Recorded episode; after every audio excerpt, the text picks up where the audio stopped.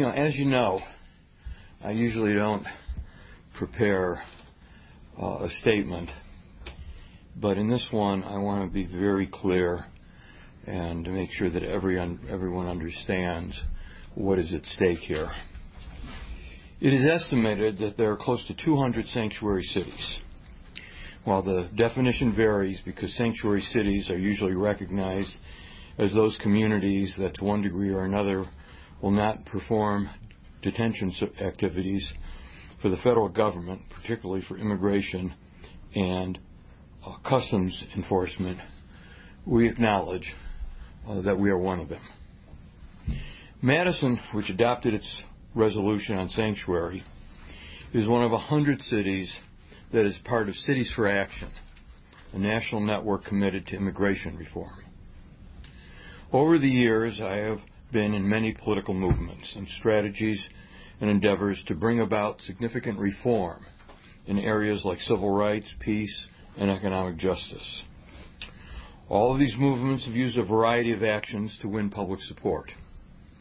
The tactics included letter writing campaigns, door-to-door soliciting, organizing campaigns, peaceful, peaceful protests and marches, disruptive protests, and in some instances civil disobedience, realizing that there would be consequences with arrest.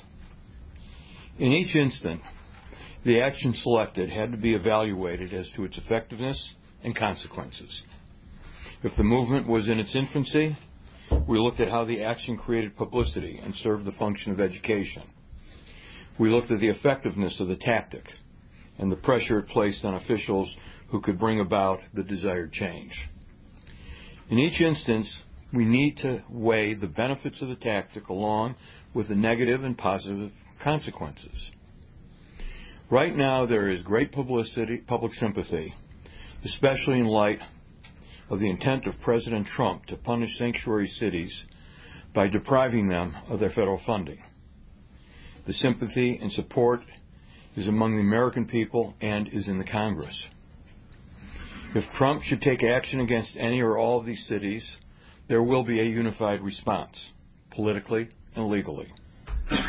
cities in California and New York, where there are favorable federal courts, will most likely be able to get injunctions that will protect all of us.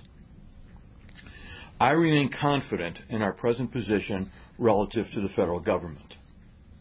While there is some risk of losing federal funds, funds that support our transit systems, our public housing, the support for the most vulnerable, we have resources to combat these threats and minimize the risk. There is a proposal now circulating among city council members to reaffirm and update our sanctuary city status and align it with present city administrative policies and procedures. I support that effort. However, I am deeply troubled and concerned by the introduction of one element which declares the city council offices a, quote, safe space. I see little value and a great deal of risk in such an action. First, the practicality of the city council offices becoming a sanctuary is minimal. Secondly, the location is less than ideal. Lastly, the facilities are impractical. The consequence of declaring the office a safe space can be disastrous. In the last session of the legislature, consideration was given to suspending state funding to sanctuary cities.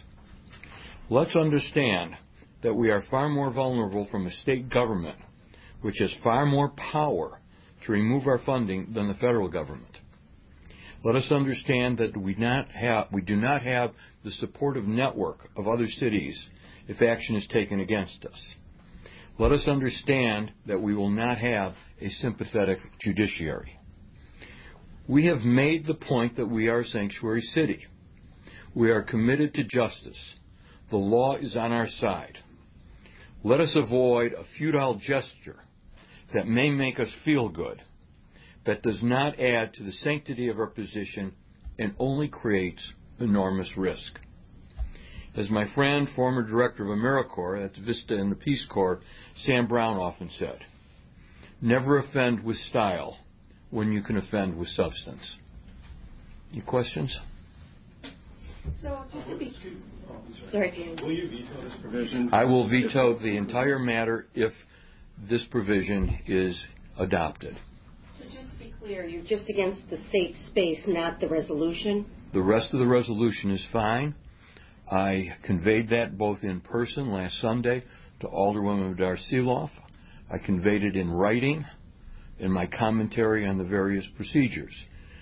Most of what goes in there, all except that pro- that one spot, actually modernizes our position, brings it in alignment with city policy and procedures. There's nothing else in the resolution that would risk state funding, as far as you can tell? The risk in all of this is bringing down the wrath of the state upon the city. I believe that we are less likely, significantly less likely, to have that happen if that language is omitted. I see nothing in that language that adds substance to our position. And the- They're talking about the actual office around the... The actual physical office. it the third floor of this building? Fourth floor. Fourth floor of this building. What was the response from Alderman Darcy? Well, there was really no response when we talked in person. I just shared my, my opinion with her. I sent out my my my written comments, my notations. Uh, there was no response to that. I know she's been talking to the city attorney.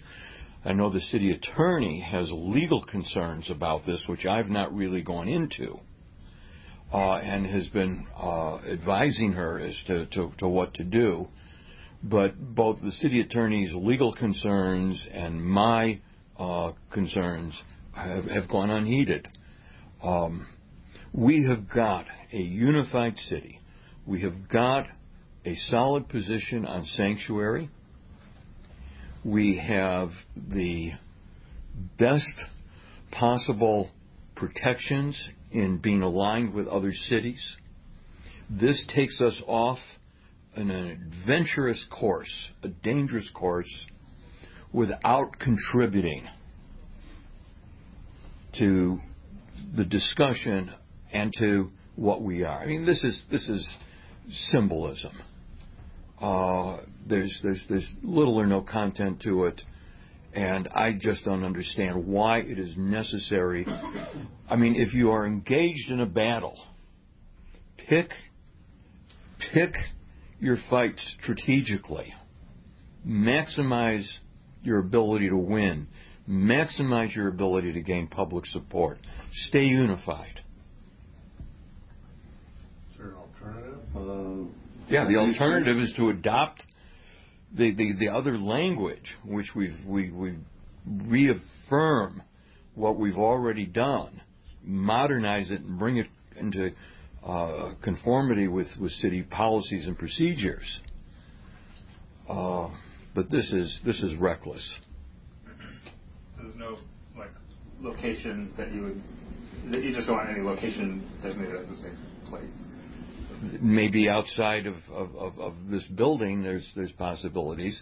That's not the issue. The issue is doing something that's futile and that is going to uh, possibly have horrendous consequences.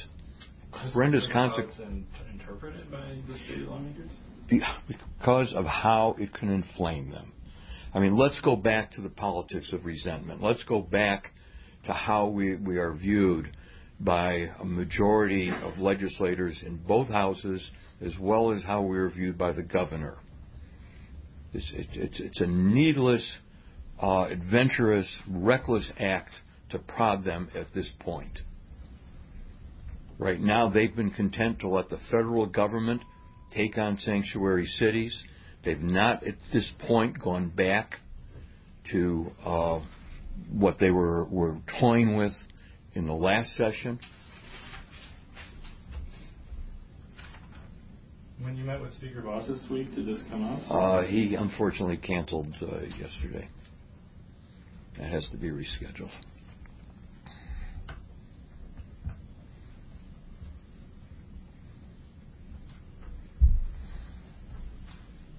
Are we good? Thank you very much.